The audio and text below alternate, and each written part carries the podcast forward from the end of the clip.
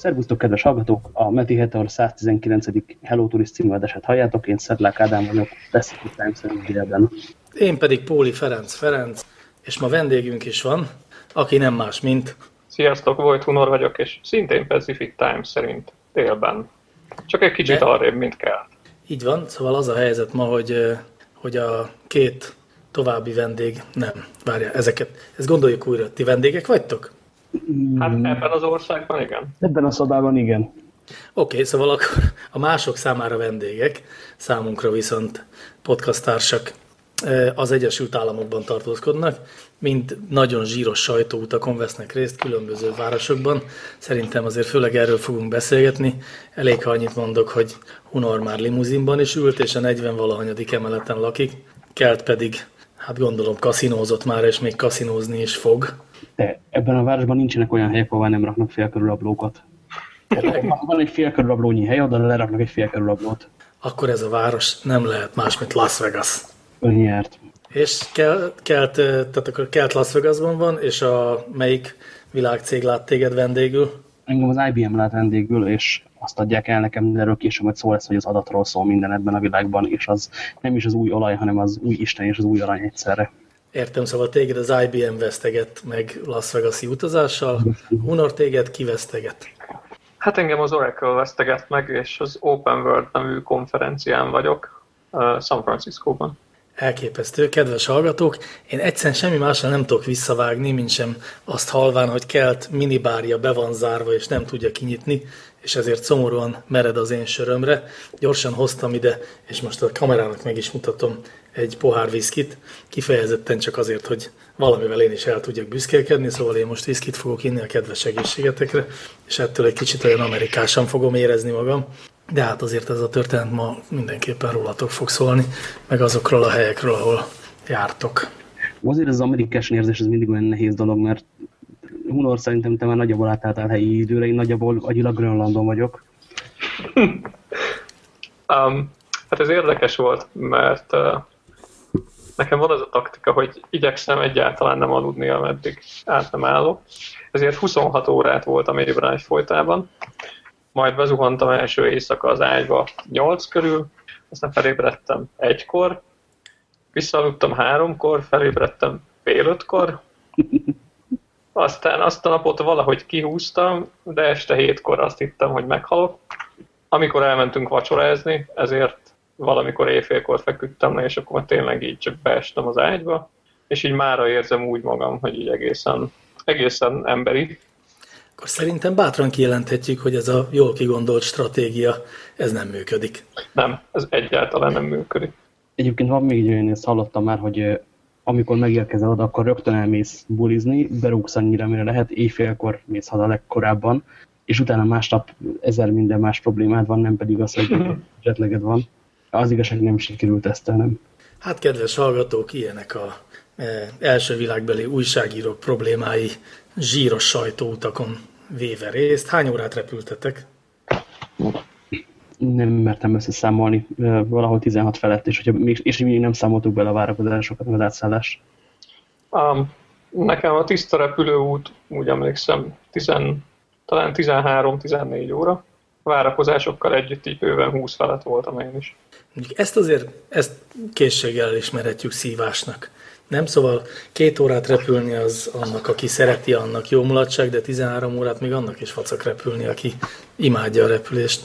Ott hát egy első osztályon kibírnám valószínűleg, de hát ahhoz meg nem volt szerencsém. Egyébként repülni egy egészen csodatos dolog, de mondjuk az a rész, amikor a repülőgép felszáll, meg amikor leszáll, amikor történik valami, és a, a köztelevői nyolc órák azok nem az igaziak.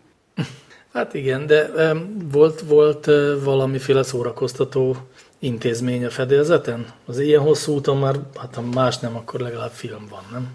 Meg kaja. Van film is. Meg én Boeing típusú repülőgéppel jöttem, amit arra lehet felismerni, mert ráadásul én valami régebbi, azt hiszem hétszázhetvenhetes volt, hogy egy tizenöt évvel ezelőtti kínai tablet volt beleépítve az előülős ülésnek a tarkójába, amit lehetett nyomkolászni, teljesen felesleges volt. Ó, én egyel már advanced-ben ültem, és uh, itt Wi-Fi-n rácsatlakozhatsz egy ilyen zárt hálózatra, amin aztán lehet filmeket nézni, meg, meg egy-két appal szórakozni, illetve amúgy lehet vásárolni rendes internet elérést is. Nem emlékszem, de valami horribilis összegér, úgyhogy ezt kihagytam. De, de ez már így egészen emberi volt. Igazából csak olvastam végig, úgyhogy én annyira nem használtam ki ezt. Ezt akartam kérdezni, mivel töltöttétek az időt, és mi, min olvastál honnan? Kindle-on. Ilyenre nem hozok könyvet. Aha. És nem tudom, mennyit lehet olvasni egy húzamban? Hú, én nagyon sokat tudok. Én gyakorlatilag befejeztem másfél könyvet, és visszafele még lesz egy ugyanennyi, úgyhogy ilyenkor remekül lehet fogyasztani. Hát igen, csak az kell hozzá, hogy az ember ne aludjon el attól, hogyha betűket lát. Én nem, nem, nem, én ezt jól bírom. Én ebben a szindrómában szenvedek. Hogy mondod, Kelt? Folyamatosan nappal van egyébként, amikor, amikor nyugat felé repülsz, és kellően korán szálltál fel, tehát az alvás dolog, ez így lehet próbálkozni veled, de nem az igazi. Hát ö, majd egyszer tartok bemutatót, ha együtt repülünk valahova, hogy milyen fantasztikusan tudok napfényben, alvás előtt, után és közben is aludni. Mindenki. Tényleg csak olvasni kell hozzá egy kicsit. Hihetetlen lassan haladok a könyveimmel, aztán persze. Úgy viszont meg kell nézem, én ö, részben olvastam, részben meg hangos könyvet hallgattam, itt semmilyen más élethelyzetben nem tudok. Ö, viszont az van, hogy Douglas Adamsnek az utoljára látható című könyvének a hangos könyvverziója pont annyira vicces, mint a papíros, és, és elég gyorsan történnek benne a dolgok, hogy az az a tizen pár óra, ami alatt felolvassák, az igazából ne legyen unalmas. Viszont napok óta zavar az, hogy nem tudom, hogy kihalt az az állat, amit emelgetnek benne. Úgyhogy beszélgestek, én megpróbálom kideríteni, hogy van-e még. Jól van mindenképpen. E, Hunor, és mondd csak, amiután megérkeztél San Franciscóba, akkor... Te nem tudom, mondjatok már mind a ketten valamit a városotokról, léci, hogy az, én, én egyik városban sem voltam még, és így próbálnék magam elé képzelni valamit. Nem tudom, az ötödik kerületet képzeljem magam elé, vagy a tizenharmadikat, vagy a huszadikat. San Francisco baromi változatos, úgyhogy mindenfélét ide képzelhetsz a felhőkarcolóktól, a ilyen kis tipikus amerikai házakig. A kicsit azt így mondjuk amerikai szemmel érdemes. Az a született feleségek típusú? Igen, ilyen? igen, van ilyen született feleségek típusú kerti. Vannak ezek a ilyen semi-detached-nek hívott ilyen társas téglaházak. Van itt minden. De mivel, hogy Frisco nagy része egy, egy domboldalon van, ezért egy egészen változatos az építkezés. És egyébként van az embernek lehetősége egy ilyen munkaúton elmenni, bóklászni? Meg nem is tudom, mik, mi, mi, miket lehet ott csinálni? Hát az Oracle World az szerencsére egészen hosszú. Úgyhogy én majdnem egy hetet vagyok itt, és így van rá lehetőség, hogy nézelődjek. Ha jól tudom, kell tenni, sokkal szűkösebben lesz Las Vegasban, úgyhogy neki max a félkarú labdók jutnak. Én holnap megyek haza, tehát nettó két napot voltam. Uh, másrészt meg, ahogy megfigyeltem, Las Vegas nem az a város, amit arra építettek fel, hogy sétáljál benne. Vannak azok a típusú amerikai városok, amik feltételezik, hogy neked van kocsit, ha nem, akkor pedig dögöljél meg. És tehát az azt jelenti, hogy nincs is arra se szolgáltatás, hogyha esetleg nem tudom, turista, vagy azért Las Vegasban előfordulnak turisták, nem? Fel lehetne ülni valami vasútra. A, jelezték a helyet, egyébként nem találtam meg a kaszinóval egybeépített, hotellel egybeépített, konferenciaközponttal egybeépített beachnek melyik az a kijárata a boltok mellett, ahol ezt a vonatot találni. Kompakt élményt próbál kínálni minden egyes hely. A ahol én vagyok, az egy Mandalay Bay nevű hotel, ami úgy néz ki, hogy nagy aranytömböket leszúrtál volna a földbe. És mellettünk van, és oda sem jutottam még át, az a, az a kaszinó, ami pedig a piramis alakú cuccos, ami káoszfáról megkereste egy kínai, hogy van egy nagyobb dömpernyi ledfény, ezzel mi lenne, hogyha kezdene valamit. És lentebb az úton szintén ledes fények van, hát valahogy oda lehet jutni, egészen biztos. Nem ez egy nap az, ami alatt ezt meg lehet találni. És akkor te tényleg arra vagy kárhoztatva, hogy a... a szállodai szobád és a, nem tudom, I B M fogadóterme között ingázzál? Az egész uh, konferenciaközpontot megszállta az I B M, eddig nem nagyon unatkoztam. Ja, hogy te konkrétan ott laksz, ahol a konferencia van? Igen, igen, igen, igen, igen. És uh, ezer darab uh, bálterem, konferenciaterem, ilyen terem, olyan terem, amik mindig a déltengerekről van elnevezve, ezért rohadt könnyű őket összekeverni, azok között ingázok, és próbálom megtalálni ezt az előadást, amit, ami érdekel. Most is úgy hangzik egyébként egy kicsit, mintha valamelyik déltenger fenekkéről jelentkeznél. De hát csak a... tizenkettedik szinten vagyunk, az már magas, tehát ha majd jön a hatalmas árvíz, innen már lehet beszállni az ablakból. Igen, igen, tehát ez az a szint, ahol majd a tenger szint emelkedése után is lehet levegőt venni. Tehát itt nem delfinek fognak lakni, hanem talán emberek. Jó, ez zárójel, egyébként azt hiszem delfináriumban is van a hotelnek, ennek szintén csak egy táblát láttam, hogy a Grand Coral Reef az arra található, és itt lehet ilyet venni. Az mekkora szívás lehet, ha valaki közvetlenül a delfinárium mellett lakik, nem? Tehát, hogy átkopogsz a falon, és ilyen iszonyú magas hangon, ultrahangon üzennek vissza a szomszédlakók. Letelefonálsz panaszt tenni, és hangosan delfektek a szomszédban. Igen. Kicsit off-topic, de a delfináriumról jut eszembe, hogy a, amikor nyáron voltunk Lisszabonban, akkor elmentünk ebbe a híres óceánáriumba. Amiről azt hinnéd, hogy ott van a tengerparton, és akkor oda valahogy így a vízbe így beleépítették ezt. De nem, hanem felhúztak egy kockát, ami ott áll négy lábon a levegőben, és hogy azt megtöltötték vízzel, meg halakkal. Ez egy kicsit váratlan élmény, hogy, hogy, nem a, hogy nem a tengerben van az egész, hanem, hanem ott lóg a levegőben. De én úgy emlékszem, én is jártam ott a, a még nagyon pici gyerekeimmel, és nekem valamiért az maradt meg, hogy volt egy rész, ami úgy benyúlik a tengerbe, tehát igazándiból a kockán... Igen, van egy kis része amúgy olyan is. Nagy részt az valóban úgy, ahogy a Punor leírja, és azért, hogy ott megvan az a klasszikus... Nekem azelőtt és azóta is csak igazándiból filmekből ismerős érzés, hogy, hogy így átsétálsz egy alagúton, ami, ami üvegből van, és fölött igen, igen, igen, igen, elképesztő igen. méretű cápák kopogtatják az üveget. Elmondom. Én egyszer interjúztam egy állatvédővel, azzal a fajtával, aki délen telente be is száll a hajóba, és mennek baszkurálni a ausztrál vadászokat. És én következően kijavítottam, amikor a delfinárium szót használtam, hogy ez valójában delfin rabszolgatartó intézmény. Aha, hát ez természetesen így igaz, de most ezzel nem tudunk, nem tudom, nem tudok valahogy, most persze nem tudok belehelyezkedni a delfinek életébe, de talán ha iszom még egy kis viszkit, mit gondoltok, mit javasoltok? Egészen nyugodtan, tehát ez jó ötletnek tűnik. Jó. Na, azt akartam még megkérdezni, hogy hogy milyen az idő? Ott nyár van? Tegnapig nyár volt. Ó, oh, és ma viszont telet vezettek be a városi hatóságok? Hát majd kicsit felhősebb, ilyen tizenhat-hét fok van, kicsit fúj a szél is. Uh, tegnap így, tegnap-tegnap előtt bőven húsz fok fölött volt, és szikrázó napsütés volt. Hmm, hát azt azért indián nyárnak tudnád csak eladni nekem leginkább. Azt mondták itt a friszkóiak amúgy, hogy, uh, hogy szokatlanul jó idő volt az elmúlt napokban, és inkább ez az, ami ma van. Ez az, ami jellemző általánosan erre az időszakra. Na, akkor azt mondjátok el nekem, hogy mit akarnak tőletek ezek a cégek? Hunor, mit próbál elmondani az Oracleről, aki ha, tehát az én amatőr és civil fejem az azt mondaná, hogy, hogy az egy ilyen adatbázis kezelőt forgalmazó garázscég? Hát a garázscégtől azért eléggé távol van. Jó, azt, azt nagy macska körmök között mondtam természetesen, meg tudom, hogy van nekik valami, nem is tudom, miük van? Linuxuk van? Jávájuk van? Miük van ezeknek? Jávájuk van. Az Oracle-nek gyakorlatilag minden van mára. De... Én hiszem, mert Hunor, bocs, hogyha valakivel beszélsz a cégből, aki így közelebb van a, a tűzön, mondd már neki, hogy semmiképpen nem kérek azt toolbart. Kiszedték. Én is, én is üzenném. Kiszedték pár, pár hónapja. De beraktak valami mást, aminek nem jut eszembe a neve, úgyhogy annyira nem, nem volt jó. Igen, tehát ha valaki még nem installált volna esetleg Jávát a, a Windows gépére, akkor, akkor, akkor az nem tudja, hogy ilyenkor teljesen meglepő módon, a legótvarabb, kicsi szaros pornócégekhez hasonló módon viccből, titokban tulajdonképpen feltesz neked egy egészen agresszív, böngésző kiegészítőt a, a Java install. De tényleg az a legútcélibb, itt a piros, hol a piros megközelítéssel, nem? Hát igen, én azt meg is köpködtem még a há vé es vén egy véleménycikkben, nem is örült neki a hazai Oracle. De, de azért de. Pri, pri, privátban onnan is sokan nem ismerik, hogy ez így nem egy jó gyakorlat, viszont ez ugye nem rajtuk múlik. Na, de mondd már meg nekem, légy szíves, hogy akkor mi ez az Oracle, miként gondoljak én rá, mit, mit, mit árulnak ők? Hát a mindenen kívül most más szó nem jut az eszembe.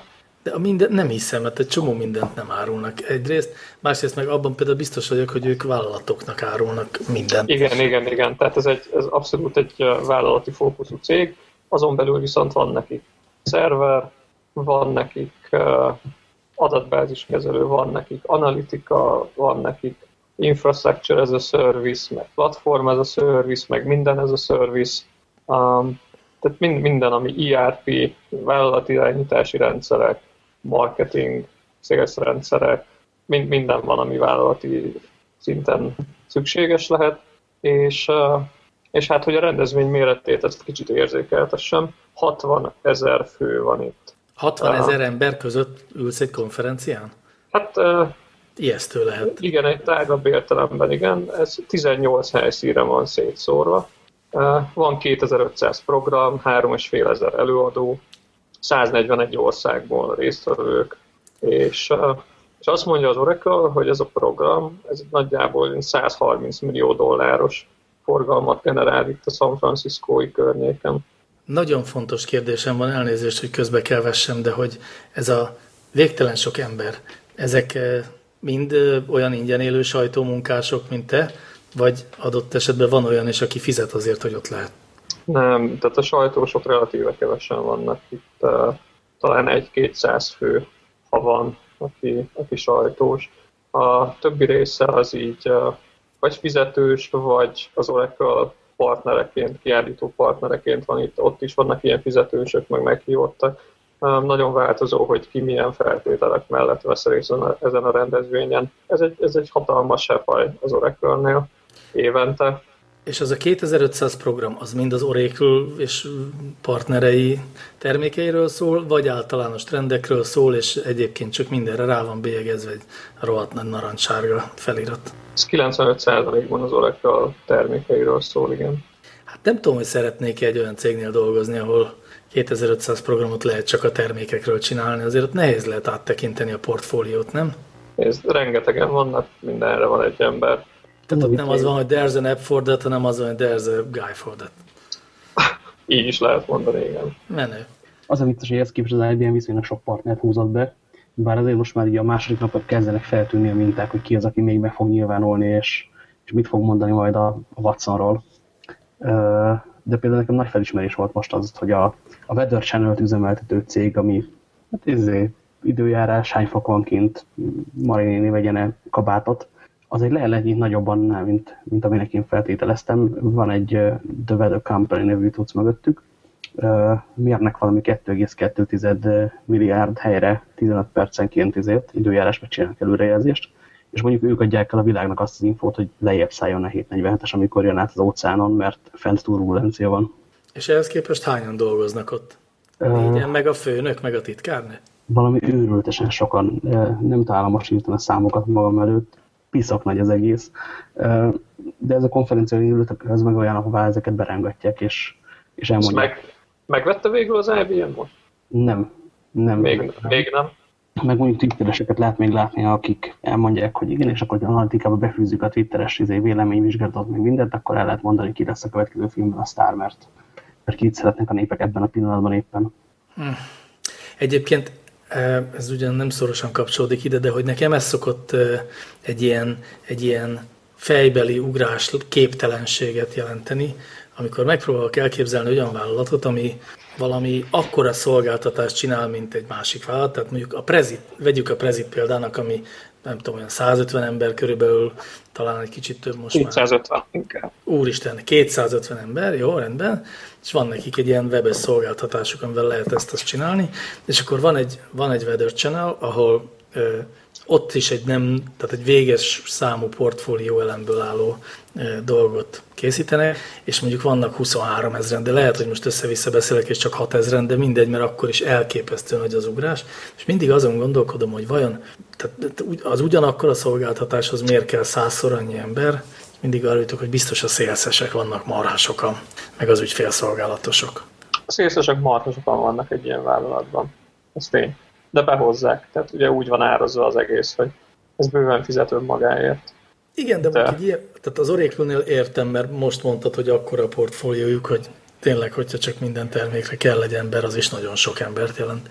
Ott tényleg értem, de amikor, mit tudom én, az Instagramról beszélünk, és az Instagram az egy elég kicsike szoftver. Igazándiból az egy, egy, egy webes szolgáltatás, meg egy, meg egy részben szintén webről táplálkozó natív app. Hány platformra, T háromra. És hogy oda miért kell olyan nagyon sok ember, azt például már nem nagyon ért. De pont nem most kezdődnek a kirúgások, mint hogyha... Hát egy kicsit elbocsátanak, de mindegy, mert úgyis nagyon sokan vannak, tehát most szerintem ott a tizenezer ember van, ott meg mindig azt képzelem, hogy abból tízezer filippino, aki a, a képeket így ilyen Tinder-szerűen tolja jobbra-balra, hogy ki mehet, nem mehet ki, ki mehet, nem mehet ki. Kuki nem mehet ki, cici nem mehet ki, cuki, macska belemosolyog a kamerába, ki mehet. Szóval, mint hogyha... De aztán, na mindegy, most akkor nem fogjátok nekem ti sem megmondani, hogy valójában hogy is van ez a skálázódás című dolog, és hogy miért kell olyan sok ember, amikor sok embert szolgálunk ki egy relatíve kicsi dologgal. Azt, azt tudom, hogy az Oracle-nél százharmincöt ezeren dolgoznak most. Jézusom, érted? százharmincöt ezeren?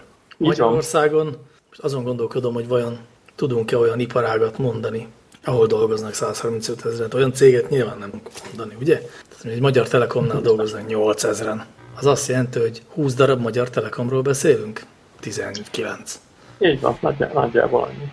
Uh-huh. Kéne megnézni egyébként, ami összevethető, hogy mondjuk a, a magyar acéliparnak, amikor még volt ilyen, hány munkása volt. Mert azok kb. Ezek a számok, mert nagyon sok ember kell, hogy nagyon sok olvatvasat kijöntsenek. Jó, hát az is menő, mert azt viszont egy... országban csinálják, tehát egy relatíve kis földrajzi területen, de nem egy vállalatnál semmiképpen. Hát most képzeljétek el, milyen lehet ezért payroll-t kinyomtatni csak eleve. Tehát a fizetési listán ott van százharmincöt ezer ember, és akkor egy elírás, és puff, borul az egész, hiányzik egy csomó pénz. Na jó, mind, jó, jó, abba hagyom a trollkodást, kelt, kérlek mondd el, hogy az i bé em az mivel kábít titeket? Biztos a jövőről beszél, az i bé em mindig a jövőről szokott beszélni. Az i bé em természetesen jövőről beszél, az idei ilyennek a szava egyébként a kognitív, ami jó, mert pszichológiában novemberben mindenki találkozott már ezzel a fogalommal. Nagyjából azt akarják elmondani, hogy mindenkinek az összes adatát be kell lapátolni egy valamilyen analitikai eszközbe, lehetőleg az övékbe, és az, azzal kitalálni, hogy mit akarjuk csinálni ebben a világban, és hogy mik azok a tényezők, amik, amiktől többet fog keresni, vagy okosabban szolgálja ki az ügyfeleit, vagy valami.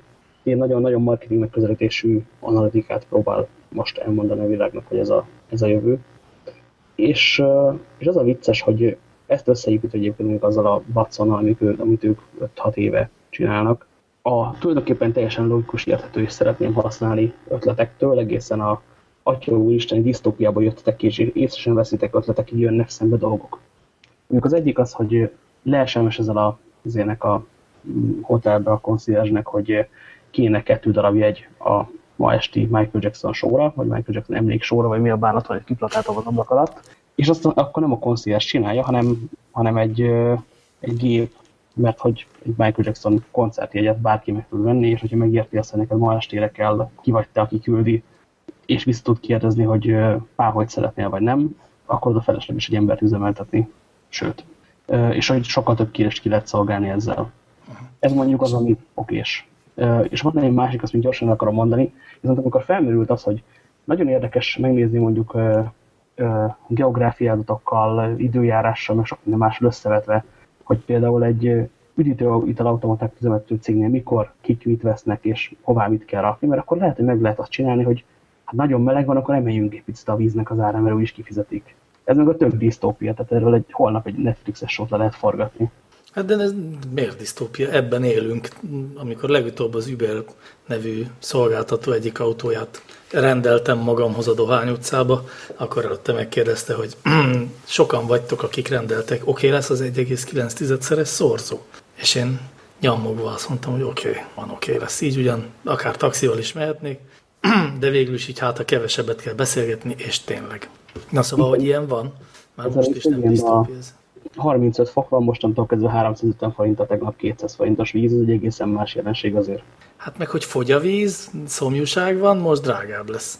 Kell, szerintem ez van. Ez van. A, a, nem biztos, hogy most van itt a pillanat, hogy idehozzam, de idehozom, hogy ugye ma hozta meg a, a döntését az Európai Parlament, és elfogadták azt a szabályozást, ami, ami szerint nem lesz net semlegessége Európában. Magyarul megengedik a szolgáltatóknak, hogy bizonyos adatcsomagokat vagy adatforrásokat kiemelten szolgáltassanak, kiemelt, vagy előny, előnyben részesítsenek, igaz? Ez, ugye ez pont ugyanaz. Tehát, hogy ha az Origo fizet sok pénzt, akkor hamarabb fog letöltődni az Origo cikk a telefonomra, mint a vé es pont hu cikke, aki nem fog fizetni ugyanezért a szolgáltatásért. Ezt az, az u es á-ban sikerült elkerülni. úgy tűnik, hogy az Európai Unió ezt nem tudta meglépni. Csak a disztópiáról jutott eszembe, de szívesen veszem, hogyha nem csak én beszélek, hanem Kelt is leteszi a flexet, amit most a mikrofonja előtt forgat, túráztat, és inkább elmondja, hogy mit gondol. Azt szeretnéd, hogy az Európai Unióról beszéljek, és közben letegyem a flexet. Na jó, akkor flexelhetsz közben. Az a baj, nem olvastam egyébként a hírt, csak annyit láttam, amit a Twitter folyamon alatt emberek derpektek rajta, hogy most aztán tényleg mindennek vége. Amitől még azért nem félek. Ugyanakkor hát, az Európai Unió az nem, nem megy a szomszédba, ki kell ábrándítani. Mm. Igazából nem tudom, hogy sikerült ezt átnyomni. Hunor, elmondod, hogy pontosan miről van szó? Te biztos tudod a részleteket. A biztos az annyira nem biztos, mert ez a Csaba asztalán elünk. De, de azért én is követtem, és, és hát alapvetően igen, arról van szó, hogy a, a, az é u képviselők azt mondják, hogy a roaming díj eltörléséért cserébe bevállalták azt, hogy, hogy ne, ne kelljen ezt tovább húzni, vonni, ne kelljen többet tárgyalni a szolgáltatókkal, és akkor inkább, inkább engedtek egy kicsit a a netsemlegesség ügyében, vagy a, vagy a roamingot.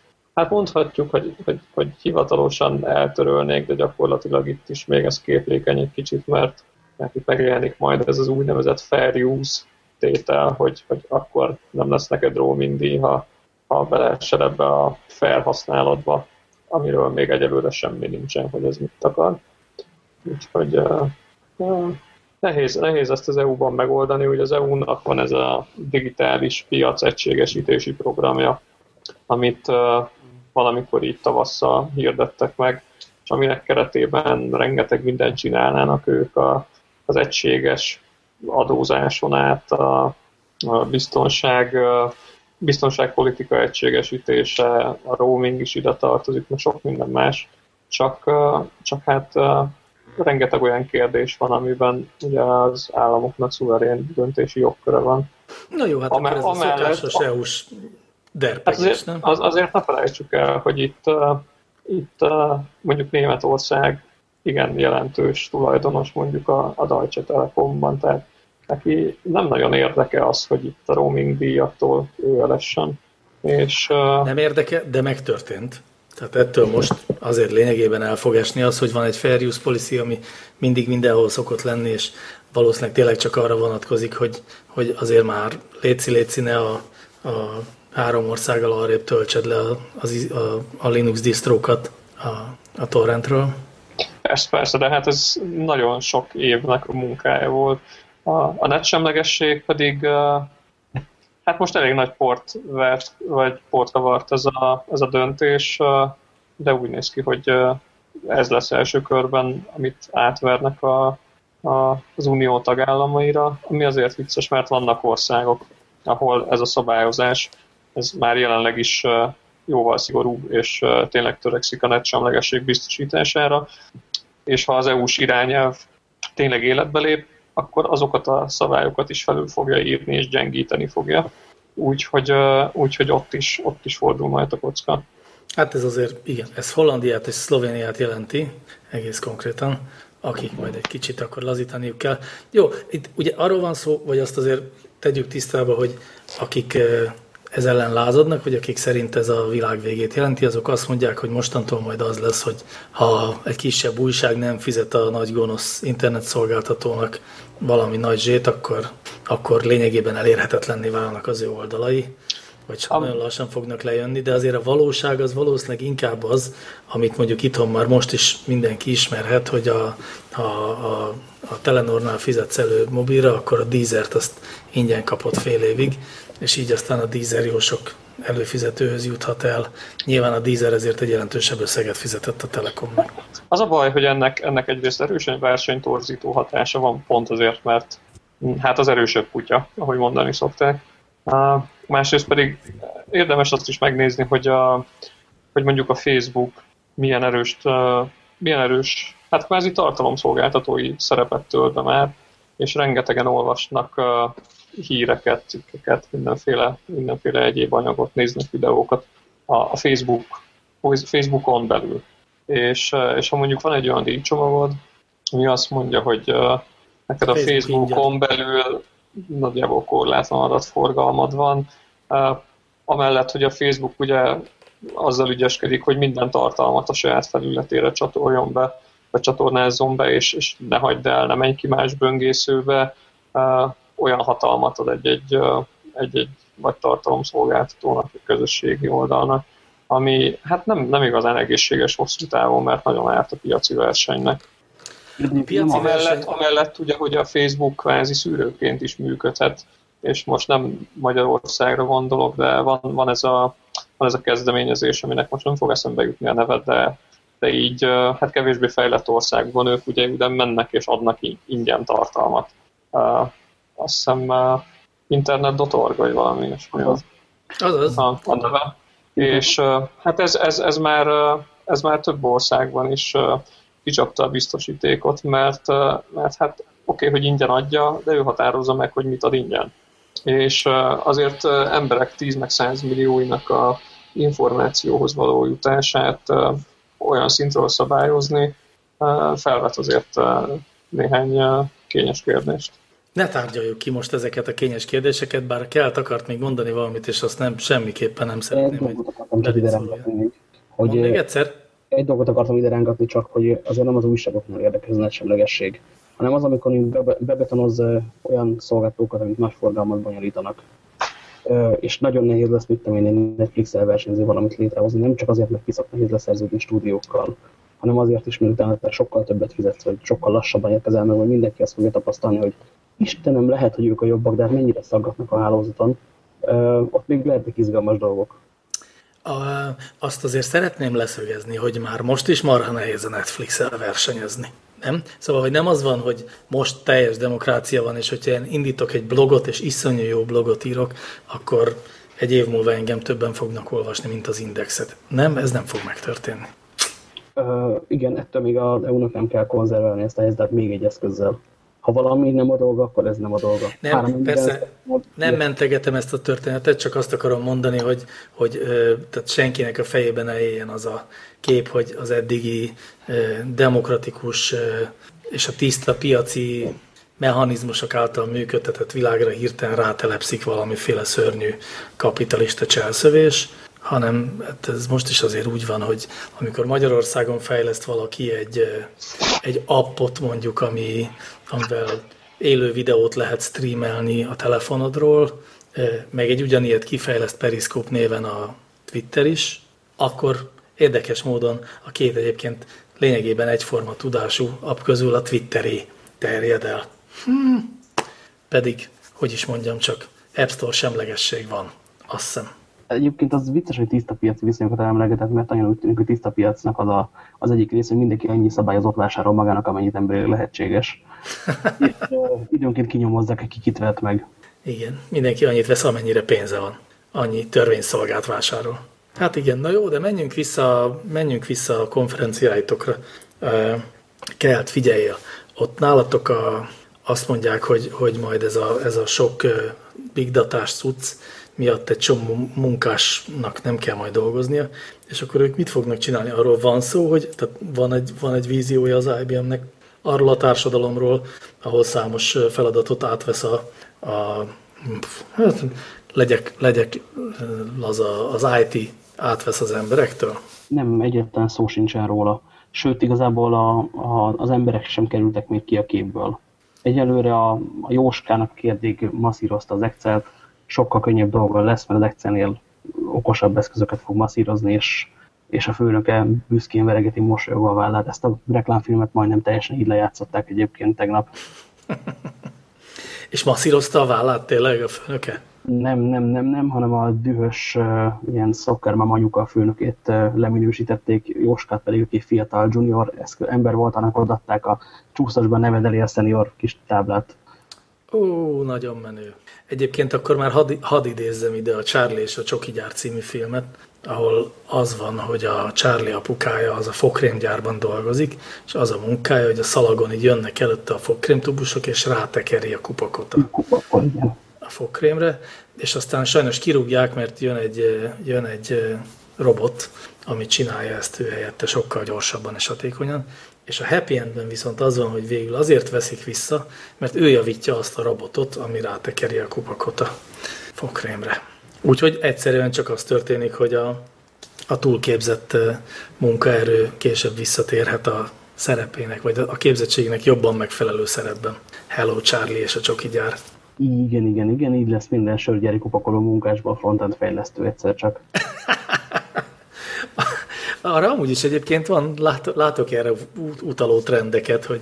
Van, vannak gyerek. Erre már folyó kísérletek. Igen, tehát mi magunk is, a, a, ke, a kellős közelünkben vannak ilyen kísérletek, mondhatnám számolatlanul. Fokrénkupakoló speciál nem volt, robottá viszont találkoztam tegnap az Expo Floron. Robott a nyakában badge? Nem, nem, nem, nem, nem, és az asztalon állt ráadásul, és időnként segre esett, mert csúszott alatt az üveg. Uh, és ami igazán izgalmas volt, ez nem a Pepper robot volt, abból is volt egy színpadra, ez a sokkal kisebb, ilyen táncolós, cuccos.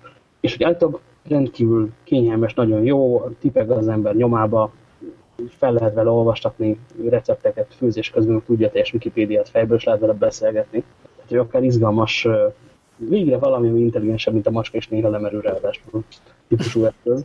Viszont ami a legszebb volt ebben az egész, hogy ki kellett kapcsolni a robotnak az összes létező érzékszervét kb. Mert a, annyi ember ment el mellette, meg annyi inger érte, hogy nem tudta feldolgozni, és mindig más alá fókuszált. Tehát a robot csak kapkodta a fejét. Hát úgyhogy a robot rá volt kötve egy laptopra, és ott lehet neki parancstárlapjára. Fantasztikus. Tényleg, Hunor, ott az Oracle-nél vannak uh, hardware eszközök is, tehát látsz, látsz dolgokat is, amit meg lehet tapogatni, vagy kizárólag uh, izé, vállalatirányítási szoftverekről megy a nagyon érdekfeszítő csevegés. Ó, nem, vannak itt kiváló hardverek, amiket meg lehet tapogatni, de hát ezek, ezek igazából nagy-nagy szerverek, úgyhogy a tapogatni nincs, tapogatni nincs miért, nincs miért, de ellenben nagyon szépen néznek ki, és nagyon-nagyon erősek, meg, meg gyorsak, meg minden. Viszont a robotról jut eszembe, hogy lehet kapni itt azt a kis, a kis Star Wars droidot, ami az új filmbe bekerül, az a, az a gurulós er kettő dé kettő. Kemény száz ötven dollárért itt az első sarokra kiugorva lehet venni. Jó, és hát, le, hogy nem az Oracle-nél lehet kapni, hanem kint nem, az nem. utcán. Kint az utcán. A viszont, viszont önuralomra van szükségem, hogy ezt a száz ötven dollárt a pénztárcámban tartsam, mert hogy a marhára aranyos, azt kell mondanom, ahogy így elindítod a földön, és ott őrjáratozgat magától. Én azzal biztatnálak, hogy ha kibírod, nem, nem kell sokáig visszatartani, mert körülbelül januártól már majd Magyarországon is lehet kapni, azt tippelem. Legalábbis azt látva, hogy a játékboltok már most is milyen súlyosan tele vannak a hetedik résznek a relikviáival. Hát igen, de gondolom ott legalább másfélszer ennyibe fog kerülni. Az lehet. Minden esetre a Star Wars felszoppó kampány egészen durva méreteket van öltve, hogy ezt a csodálatos kifejezést idézzem elétek. Na jó, de szóval, hogy akkor tehát az Oracle-nél az égvilágon semmi érdekes nincsen. Azt, én így értem azt, amit mondasz, de te nyilván most ezt nem mondhatod. Most ilyen, ilyen konzumer piaccal foglalkozó, vagy az által érintett embereknek ez persze, hogy nem érdekes. Szerintem nagyon sok jó dolgot csinálnak, meg nagyon sok értékes dolgot csinálnak, meg csinálnak ők is sok ilyen bullshit-et, mint ahogy sok nagyvállalat is teszi. De, de azért egy, egy új Spark em hetes processzor, az így földbe döngöl mindent, amit, amit mellé lehet rakni. Megborzongtam, ahogy kimondtad. Ugye? Ugye? De, de, de hát ez, ezek a technológiák alapvetően azért jók, mert előbb-utóbb az átlagos felhasználó is érzékelni fog belőle valamit, amikor leül a Netflix elé, vagy leül a, a repjegyet rendelni a Skyscanner-en, vagy, vagy stb. Stb. Lehet, hogy a Skyscanner pont rossz például volt, meg valószínűleg no, nagyon használják. Jó példa volt, mert annak legalább van magyar vonatkozása. Igen, ez van, csak kicsit. Úgy értem, hogy lehet, hogy nem Oracle backend-et használnak, de hogy, de, hogy, de hogy ahogy megyünk így a, így a software as a service felé, a, a nagy dolgok úgyis felhőben futnak, és, és attól fog függeni, hogy ez mennyire gyors, és mennyire responszív, ha ha minél erősebb, meg minél jobb szoftverek lesznek mögötte. Hát nem mondom, hogy eladtad nekem a témát teljesen, de, de, de, de még ébren vagyok, viszont, viszont úgy tudom, hogy volt valami a kezedben, aminek semmi köze az Oracle-höz, viszont érdekes azzal szemben. Sejtettem, hogy ez nektek érdekesebb lesz, de amúgy tényleg érdekes. Uh, szóval beugrottam itt egy Microsoft Store-ba, ami meg nálunk ugye nincsen, nem is tudom, hogy lesz-e valaha. Ahogy Surface-ek sincsenek egyébként a legelső bemutató óta. de itt ki vannak állítva, sőt a, a mindkettő kapható tegnap, tegnap vagy tegnap előtt óta, és ezeket így megtapisztam egy kicsit. Bocs, a mindkettő alatt a Surface Pro négyet meg a Bocsánat, Surface Bookot érted? Így van, így van, aha. Tehát ez a, ez, a, ez a kettő. A, az új Lumiák, a kilencszázötven és a kilencszázötven iksz el, az ebben a boltban még nincs kint, úgy tudom a New Yorkiban, amit tegnap jutott meg a Microsoft. Ott már ezeket is meg lehet tapizgatni, illetve amikor első nap bementem vasárnap, akkor még kint volt a Band kettő is, ez a fitness karperec, slash okos óra, slash mindenféle tudó, ilyen viselhető cucc. Tegnap viszont már nem volt, és ez csak, ez csak péntektől lesz kapható, úgyhogy ezt most nem lehetett megnézni. De hát itt, itt valószínűleg inkább a Surface Book érdekesebb, ami a Microsoftnak az első notebookja, illetve azt mondják, hogy, hogy ez egy notebook. Vegyes, vegyes értéseim vannak így egy ilyen tizenöt-húsz perc után, sajnos többet nem tudtam vele tölteni, de hát azt kell mondanom, hogy, hogy az a zsanér az extravagánsan néz ki, de például ölben, mozgó járművön gyakorlatilag használhatatlan a gép, annyira mozog a kijelző, hogy már, már a legkisebb döccenésre is elkezd kilengeni. Igen, szitál, tehát nem, nem lötyög, nem az van, hogy nincs jól, nem, nem csattam be rendesen a tartóiba, hanem úgy, hanem szitál. Nem, gyakorlatilag az egész gép mozog, mivel hogy a A kijelző ugye egyben egy ilyen leválasztható tablet is, ezért, ezért a hardware nagy része, illetve aksi is van benne. És baromi nehéz ezt valószínűleg kiegyensúlyozni. Amikor egy szilárd felületen van, akkor, akkor egész jó, meg ha nem mozog alatta a talaj, akkor is egész jó, de ahogy, ahogy ez változik, onnantól kezdve, mit tudom, ha megpróbálnák gépelni rajta, miközben, miközben utazol, hát az már nem egy nyerő dolog. Uh-huh. Um, ezt annyira akartam szeretni. Viszont, viszont baromi jó a trackpad, tehát végre üveg trackpadet használnak, ahogy az Apple is MacBooknál. Nagyon jó a kijelző, baromi jó a toll, tehát így megpróbálgattam rajzolni vele, meg festegetni, és nagyon alacsony késleltetés mellett nagyon jó az érzékenysége, nagyon, nagyon finom rajzolatot lehet vele csinálni, úgyhogy, úgyhogy ez jó. Billentyűzet olyan, amilyen a lapos gépeknél itt nem lehet nagy csodát alkotni, de, de szerintem így egy átlagos felhasználás teljesen jó. Hát figyelj, én... Az ára az, az, ára az ami nagyon durva. Hát persze, mert ezt nem szánják egy igazán komoly dolognak, nem? Tehát nem az van, hát, ez egy referencia készülék. Nem, igen, készülék. Ez egy referencia készülék. Ugye a pé cé piac az elmúlt két-három évben azért nem tudott egy olyat alkotni, ami megmutatta volna, hogy na gyertek erre, akkor ezt ez, ez kéne követni. A Microsoft ezt megpróbálta megcsinálni, de hát így azt hiszem, hogy ezernégyszáz dollár az alapára, és senki nem azt fogja venni, mert, mert nagy értelme nincsen, és ha és egy kicsit így megpiszkálod a speckókat, akkor egyből ilyen ezerhétszáz-ezernyolcszázhoz jutsz, ami hát Magyarországon nagyon gyorsan így öt-hatszázezer forint lesz. Bizony. A, ugye az volt, hogy ezt a Surface Bookot, ezt mindenki nagyon akarta szeretni, ugye, ahogy a Kelt is mondta. Mindenki a, a bemutató láttán nagyon oda volt, és aztán most, hogy jönnek be az első tesztek, vagy, vagy ilyen hands-onok, mindenki egy kicsit elhúzta a száját. És igazándiból egyébként pedig, uh, hát én ezen gondolkodtam folyton, próbáltam is ennek utánolvasni, de mi, de mi, mire olyan lelkes az a sok ember? Tehát, hogy mi van? Az, hogy van rajta üvegtrackpad, ez azért ugye nem egy nagy novum, meg az se, hogy jó a kijelző. Az, hogy fordítva lehet rátenni a, a kijelzőt, hm, hát a, a, most nem tudom igazán, hogy, hogy ezt másokkal is meg lehet csinálni, de ez például ez ugye a kifordítható dellek, vagy az átfordítható uh-huh. dellek, azok, azok valami hasonlóra jók, és azok már annyira itt vannak, hogy a Starban Star minden adásában nyolcszor valaki nagyon határozottan kifordítja és a kezébe adja egy celebnek, pont azért, hogy lássuk, hogy miket is lehet ezekkel a csodálatos delgépekkel. És elmondják, hogy inspiron. Úgy. Azt jó, mondja, szóval, hogy, de, hogy nem, nem értem. Bocskát. Bocsánat, a, a trackpad egy nagyon nagy dolog. Az, hogy a pé cé típusú laptopokra mennyire nem tudnak rendes pozícióra eszközöket rakni, az már, már nem is vicces. Nézd, igazából azt kell mondanom, hogy ha ez egy, ez egy kicsit olcsó gép lenne, akkor, akkor valószínűleg én is rákívánnék, mert mondjuk nem tizenhárom feles méretben, de mondjuk tizenkettő feles méretben, ott, ott már egy egészen jó hordozható munkagép, ami, ami jóval erősebb, mondjuk egy MacBook Air, tehát azért ezek bőven ilyen, ilyen MacBook Pro, meg uh, nagyobb uh, kategóriás uh, i té notebookok erejét hozzák, van benne diszkrét gé pé u.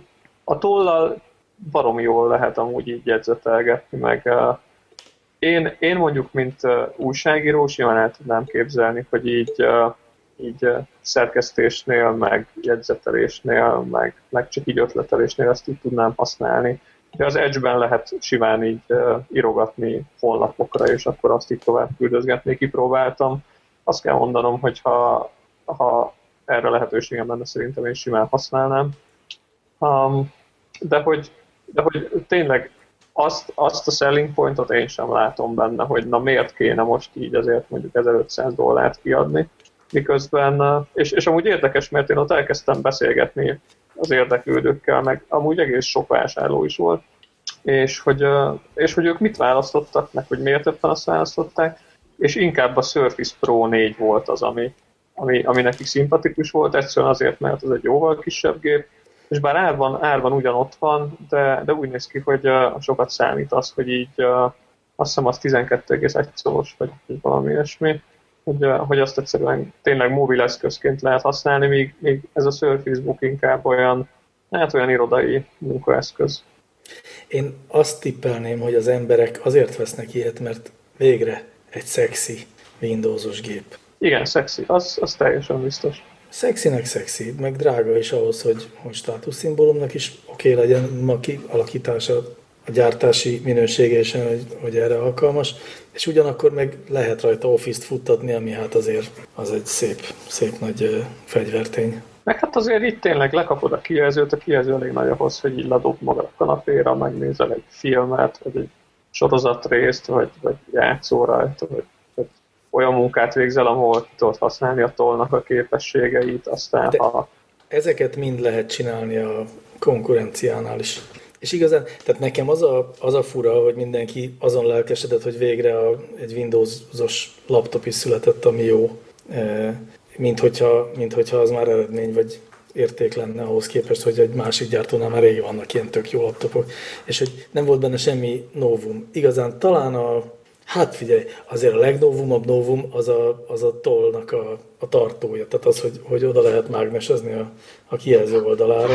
És hogy ez a legnagyobb menőség, és hogy de mivel akarták eladni a, ezzel a e, furcsa, csuklós, becsukó szerkezettel, ami tényleg, tényleg, hogyha ezzel lehet eladni legjobban egy cuccot, akkor azt szerintem az nem tartalmaz semmi érdekeset. Egyébként ez a Windowsosság egy csomó értéket hoz magával. Kezdve rögtön azzal, hogy nem csak a Marble Blast és a NanoSaur kettő játékot adták ki rá, hanem néhány másikat is. Így, így, így van, ez igaz. De én is azt mondom, hogy az, hogy végre van egy olyan gép, ami nem csak szexi, de Windowsos is, az azért egy komoly értéket jelent, de mondjuk szerintem azért ilyen gép volt már egy pár. Na mindegy, nem, szerintem is jó, meg vonzó cucc, de azt is értem, hogy miért nyafog mindenki most, hogy kipróbálja, hogy igazándiból annyira biztos nem jó, mint amennyibe kerül, és mindenki rájött, hogy hopp, hát egyszerűen csak a Microsoftnak ez az első referencia terméke, aztán majd követi pár további, amelyik majd biztos sokkal jobb lesz. Persze, tehát ettől nem hiszem, hogy a Microsoft nagyon nagy csodát vár így bevételű oldalon. Bár ugye azért a Surface forgalma az, az így bőven, bőven ilyen fél és egy milliárd dollár között mozog negyed évente. Úgyhogy akárhogy is nézzük, a Microsoft alaposan beszállt ebbe a pé cé bizniszbe mostanra. De... de szerintem, hogy az mennyire érdekes, hogy előbb-utóbb mindenki ott költ ki, aki szoftvert járt alapvetően, hogy oké, de ezek az olmelyek akkora kutyaütők, hogy meg kéne valahogyan mutatni azt, hogy hogyan kell hardware csinálni. Ezt az utat végigírta korábban a Google is. Azon gondolkodom, hogy a Google referencia készülékei azok behoztak-e valamit az iparba. Tehát, hogy lett-e olyan, amit aztán mindenki vadul elkezdett lopni tőle, és mondjuk a Nexusoktól, vagy, vagy a Chromebookoktól. De nem jut eszembe semmi, de lehet, hogy csak azért, mert... Nem, sokszor, sokszor, elég, sokszor elég, ha egyszerűen csak jó terméket csinálsz. Mentes a felesleges sallangoktól, és mondjuk a, a Google eszközök tipikusan azok, amire nincsenek rátelepítve a a szolgáltatói blótverek, meg, meg a egyéb blótverek, hanem annyit tud, amennyit kell, azt jól tudja, normális áron, ennyi. Igen, beállított egy minőségszintet, hogy lehet anélkül is telefonot, hogy azon rajta lenne a, nem tudom én, alap, alapértelmezett Origo browser és az S-Pen alkalmazás, vagy az S-naptár, vagy a bármelyik másik Samsung duplikálja az Android alapcuccokat. De ezt tudja az összes kínai no-name, meg, meg alig-name termék is. Azok nem kapsz mellé terméktámogatást. Hát ez igaz. Meg később kezdődtek el, mint ahogy a Nexus-ok kijöttek. Jó, a, én azt gondolom, hogy jó, nekem, nekem lett ma a dolgom a, az optimista Zsoltikát játszani, de hogy, hogy az emberek jelentős többségét nem olyan nagyon zavarják a blótverek, sőt, lévén, hogy még sose telepítettek egyetlen appot sem a készülékükre, ezért nekik talán még kicsit jobban is jön, hogyha pár, pár app ott van legalább, mert nem kell azt a nagyon ijesztő és bonyolult utat bejárni, ami az App Store-ba vezet, és onnan aztán vissza a home screenre. Azért az ma már nem olyan így ijesztő és bonyolult. Hát de konkrétan a számok azt mutatják, hogy a okostelefonoknak nem tudom, a, most nem tudom, hogy mekkora százaléka, harminchárom vagy hatvanhat, de ezek közül valamelyik, a harminchárom is nagyon sok, az soha nem látott alkalmazást a, a gyárilag telepítetteken kívül. Mi több, a, ugye saját bőrömön tapasztaltam meg, hogy az olcsó tabletek azok kifejezetten arra vannak kitalálva, tehát úgy vannak összerakva, hogy tökéletesek mindaddig, amíg egyetlen egy alkalmazás sem telepítesz rá, de ha mondjuk már egynél többet, hanem akár kettőt is rá akarsz tenni, akkor kész, vége, dobhatod ki a kukába. És, és ez ugye nem arról szól, hogy, hogy bénák a gyártók, hanem arról szól, hogy tudják, hogy van, nagy, van egy nagy piaci szegmens, akinek nem kell, tök jó a gyári YouTube, meg a gyári Chrome, nem kell más. Hát így. Na, figyeljetek, csak még az van, hogy, hogy azt is tudom, hogy a Kelt éppen, hogy csak hazajött Rómából, mikor aztán egyből tovább is utazott Las Vegasba, és hogy, és hogy Rómában sem csak azért voltál, hogy a pizai feldetornyot megnézd, ugye? Sőt, hát a lelkendezés következik, ki ezt nem szereti, az most ezért eltekerni nagyon hosszan. A Makerfair-en voltam Rómában, oda nem vitt senki, oda magamtól mentem a lábammal, és, és az viszont egy egészen csodálatos dolog. Egy picit féltem attól, ez egy kicsi dolog lesz, ahol emberek Linuxos pólóban megmutatják ember egymásnak a három díjúztójukat. És akkor ehhez képest az volt, hogy nagyon kellett figyelni, mert térd alatt élő gyerekek szaladgáltak, meg családok jöttek ki, meg uh, tetovált jócsajok hekkeltek uh, hangszert, meg uh, robotzenekar volt, meg minden. Nagyon sok sátorban, nagyon sok európai hardware, kiderült, hogy minden, minden magára valamit adó olasz egyetemnek van fablabja, meg minden olasz városban van egy fablab, ahol hogy gyártanak valami piszok érdekeset, vagy, vagy fára szerelhető csősát, amiben bele lehet költözni, mint Tarzan, vagy, vagy egy olyan plottert, ami valójában egy felmelegített fémszálat mozgat a térben, amivel viszont vékony habszöves labból lehet kivágni egyszer négy-öt darab összeszerelhető ilyen vitorlázó repülőgépet. És egy ezer millió ilyen apró hülyeségét szemben volt, köztük nagyon-nagyon marhaság is, kutyajékszer titánból. Többségük teljesen szerethető, remek dolog, és uh, nem, ennyire pozitív helyen nagyon ritkán járok, mint ez volt.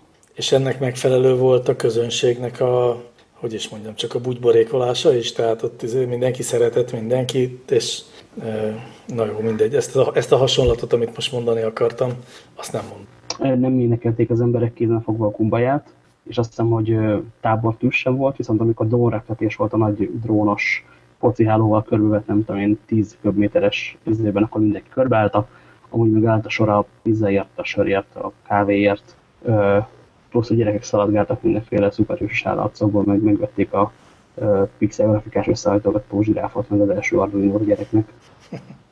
Mekkora eseményre gondoljunk, mint egy, mint a, mint a millenárison, a, egy Copicon, vagy, vagy mint, nem tudom, a bé em vé um, őszi vásár? bé em vé őszívásán sosem voltam, még a millenárosnál viszont nagyobb. Ez a, a Római Szapiencia Egyetemnek az összes uh, még megszállható szabad területét töltötték meg ilyen fehér sátrakkal. És uh, voltak egyébként nagyon bír nagyvállalati kiállítók is, például lehetett ingyenes tizenöt napos i bé em Bluemix teszt vezetést uh, igényelni, de szerencsére ők voltak kevesebben. Nem értettem, mit lehet teszt vezetni? Az i bé em Bluemix nevű uh, szerviszét. Nyilván a kutyát nem érdekelte ott és akkor. Uh, és hát nem tudom, én olyan volt, mint egy, uh, hogyha egymást szerveztek volna kettő darab uh, ingyenes, hogy hívják ezt az embert, aki megtölti az Erzsébet, tehát aztán nem hallom, hogy mit énekel. Na őt. Hmm? Nem értettem. Ez a mackó, mackó effekt, ami rajta van a hangodon, ez nem minden egyes szót tesz lehetővé megértendőnek. Próbálok közben lassabban beszélni, és nem jut eszembe a zenésznek a neve, aki megtöltötte az Erzsébet teret az ingyenes koncertjén, ahogy abból nagyjából kettőnyi volt vastott emberben. Nekem volt elő, előre rendelt jegyem, azért megnyitottam a telefonon a kis izért kú er kódot, felmutattam, leolvasták, beengedtek. A két utastársam, Balázs meg Gáspár viszont húsz percet álltak sorba, míg bejutottak. Ilyen tömegjelenet zajlott. De hogy ez egy, tehát most azt mondod, hogy ott volt egy koncert, és az ottani előadó, aki egyébként megtöltötte a Vörösmarty teret is kétszer? Mi van? Nem, nem, nem, nem, olyan volt, tehát tömegjelenetében olyan volt, mint amikor... Ja, hogy a bejutás olyan volt, mint amikor... Sorbalának emberek milliói nyert látni akarják a stárt. Csak a sztár itt esetünkben egy, nem tudom én, Arduino volt, vagy egy Raspberry Pi. Mi volt a leginspiratívabb dolog, amit látta? Hú, imádni fogod, teljesen értelmetlen.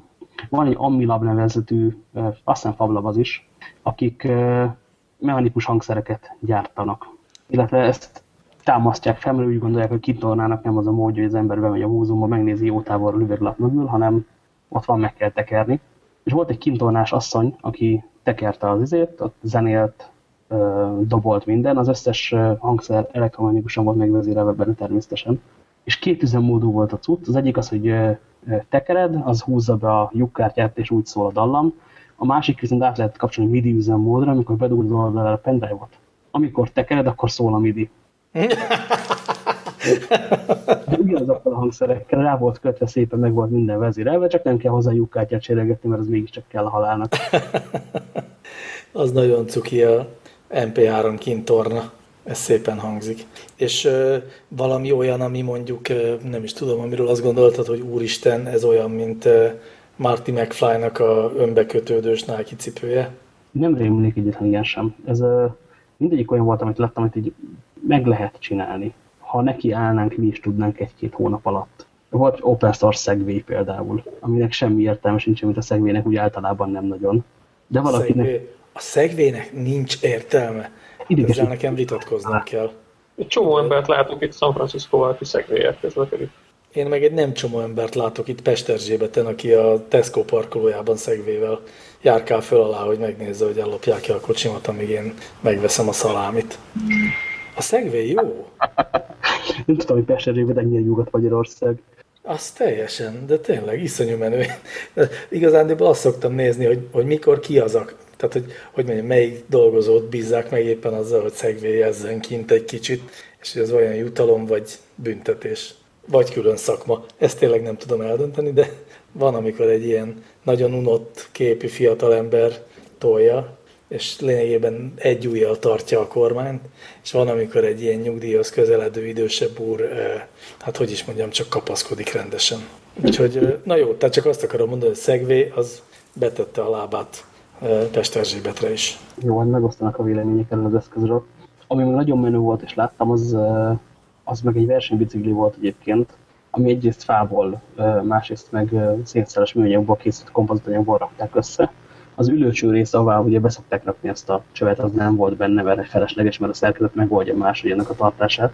És amikor megkérdeztem a srácot, aki ezt egészet tervezte, meg gyártotta, hogy ez egyrészt nem rohadt kényelmetlen, hogy egy teljesen fából levő biciklin ülő, akkor azt mondta, hogy lekekert vele háromezer kilométert, és hogy nem kényelmetlen, mint egy versenybringa.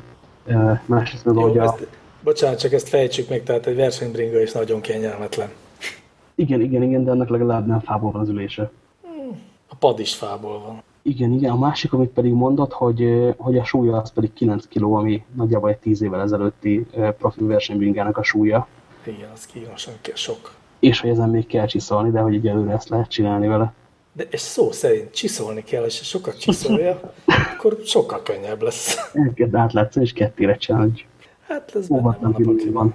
Értem, szóval akkor ez az ezermester barkács újságnak egy ilyen kihelyezett tagozati gyűlése volt Rómában. Annyiban nem ezermester, hogy ezek az emberek ezek bizniszt csinálnak belőle. Az ezermester az arról szól, hogy nézd, megcsináltam azt, hogy én madzaggal felfogtam valamit valahova, és te is felfogtad, hogy madzaggal azt a valamit ugyanoda valahová, ha van én a lakásodban. Igen. És ehhez képest ez már-már vállalkozás azért. Tehát, hogy ott mindenki lényegében startup volt, és azt gondolta, hogy, hogy ezzel a cuccal ő pénzt fog keresni, vagy szóval, hogy ebből etetni fogja a gyerekeit? nem, nem, nem, és, és az, hogy nem startup, az meg nagyon fontos nekem, tehát nem, nem ez a pé pé té húsz tenyérbe mászó csapat volt, hanem a, ó, nézd csak, van egy hobbi, ami majdnem önfenntartó, vagy ebben van, van egy kicsi pénz, és valamit csinálunk mellette. Tehát inkább azok a hobbisták, akiknek egyszer valaki megkopogtatta a vállát, hogy te figyelj, ezt tulajdonképpen el lehetne adni. Tényleg, tényleg. Mennyiért adsz el nekem egyet? Ennyiért. Jó. Akkor most van egy termékünk, ha valaki eladjuk neki is ennyiért. Viszont nem hiszem, hogy a elevator pitch-et tudnának tartani. Hála jó Istennek, tök jó embernek tűntek, mondtam már. Hát lehet, hogy tudnának elevator pitch-et tartani, csak nem olyat, hanem a... Megint, megint egy film jut eszembe, csak most nem jut eszembe a címe, de majd hátra nektek eszetekbe jut. A, a Tim Robbins volt a főszereplője, és e, e, ilyen félkegyelműként dolgozott valami játékgyárban, de valami súlyos baleset folytán hirtelen ő lett véletlenül a vezérigazgató, és aztán nagy sikerre vitte a játékgyárat, hiszen lett neki egy olyan szlogenje, hogy tudják, kölyköknek. Nincs, nem, oh. nem rémlik nektek ez a film? Nem, nem, nem, de... Nem. Nagyon-nagyon fontos üzenete volt, mi szerint, hogy a, tehát, hogy a user experience az fontos, és hogy egy játékgyárnak abban kell gondolkodnia, hogy hát tudják, hát kölyköknek csináljuk, és a kölykök szeretik az ilyesmit. És jó, ez ugyanez, mint, a, mint ezek a maker embereknek a, a hozzáállása, vagy, a, vagy a, a, a tapogatózása. Nagyon érdekes lesz egyébként, hogy mit csinálnak majd azok a gyerekek, akiket nyolc éves korukban idehoztak kiszalgálni, és aztán megkapták a, nem tudom, az első Arduino-t, vagy az első szereld össze magadnak, itt van egy robot típusú dolgot. Hagy hát egy nyomot, ki, ki jönnek a jövőre?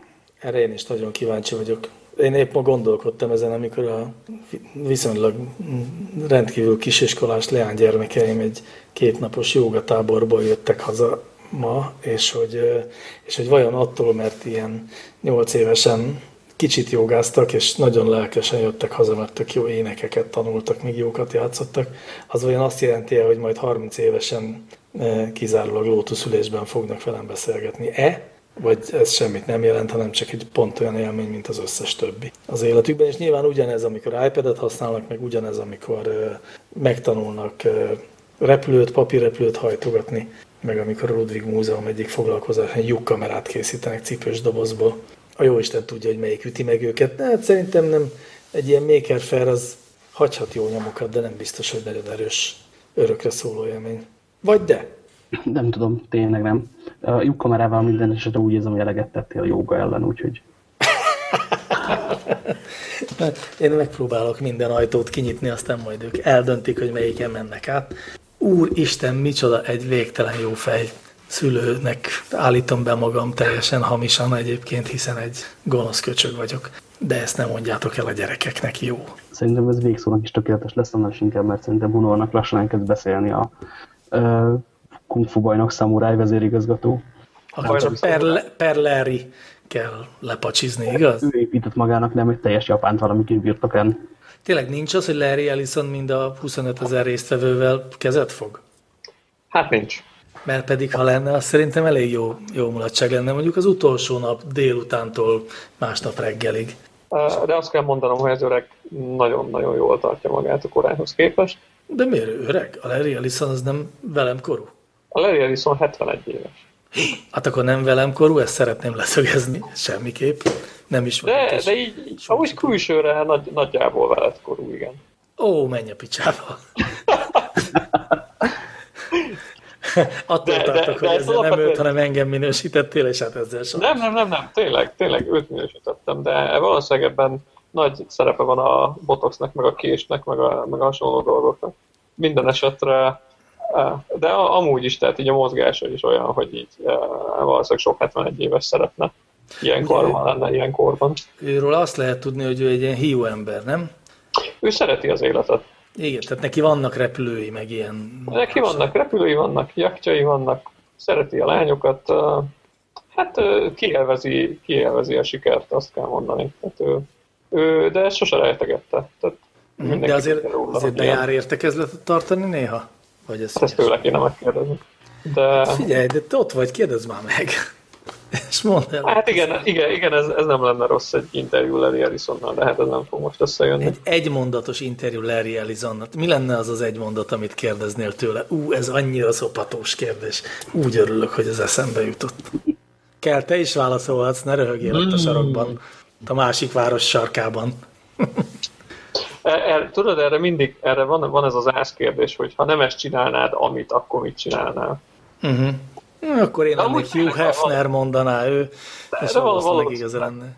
Ő, ő nagyon szeret vitorlázni, úgyhogy ki tudja, lehet, hogy, lehet, hogy hajózna versenyszerűen. Lehet, hogy kalóz lenne. Lehet, hogy kalóz lenne. Egyszerűen csak úgy köszöntene mindenkit, hogy ahoj poplacsek. Egyébként húszezer emberes kézfogásodhoz még hoztam neked egy hardvert. Mert ez pont a melót ki lehet szervezni egy, egy robotnak. És annyira, hogy ennek egy... Féltem, hogy eljutunk eddig. Ennek egy csodálatos társ területét már ki is szervezték az amerikai elnökök. Nevezetesen a mindenféle fasságnak kézzel való aláírására az Autopen nevű eszközt használják már viszonylag régen. És egyszer majdnem megtámadták ezt a parlamentben, hogy ezt nem lehet, mert például a, u es, a Patriot Act-et azzal írta alá Bush, hiszen ők közben valahol máshol nyaralt, és csak úgy beküldték, hogy dobjátok meg az aláíró robotnak, hogy az elnök szerint ez rendben van. Nem mondod, soha...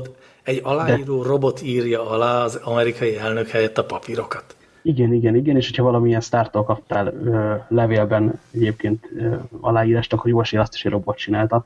Ö, tehát egyrészt a robotok elveszik a sztárok és az elnökök munkáját, másrészt pedig hát mi van még itt, jó Isten. De hát azt azért még szeretném megkérdezni, bár tudom, jó, tehát szép lassan elkezd halkulni ez a dolog, és lehet, hogy a kedves hallgatók már nem tudják meg a választ, nem hallják meg. De hogy szóval az Autopen az mindig pont ugyanúgy ír alá, vagy szokott egy kicsit úgy hibázni, vagy változtatni az írásán?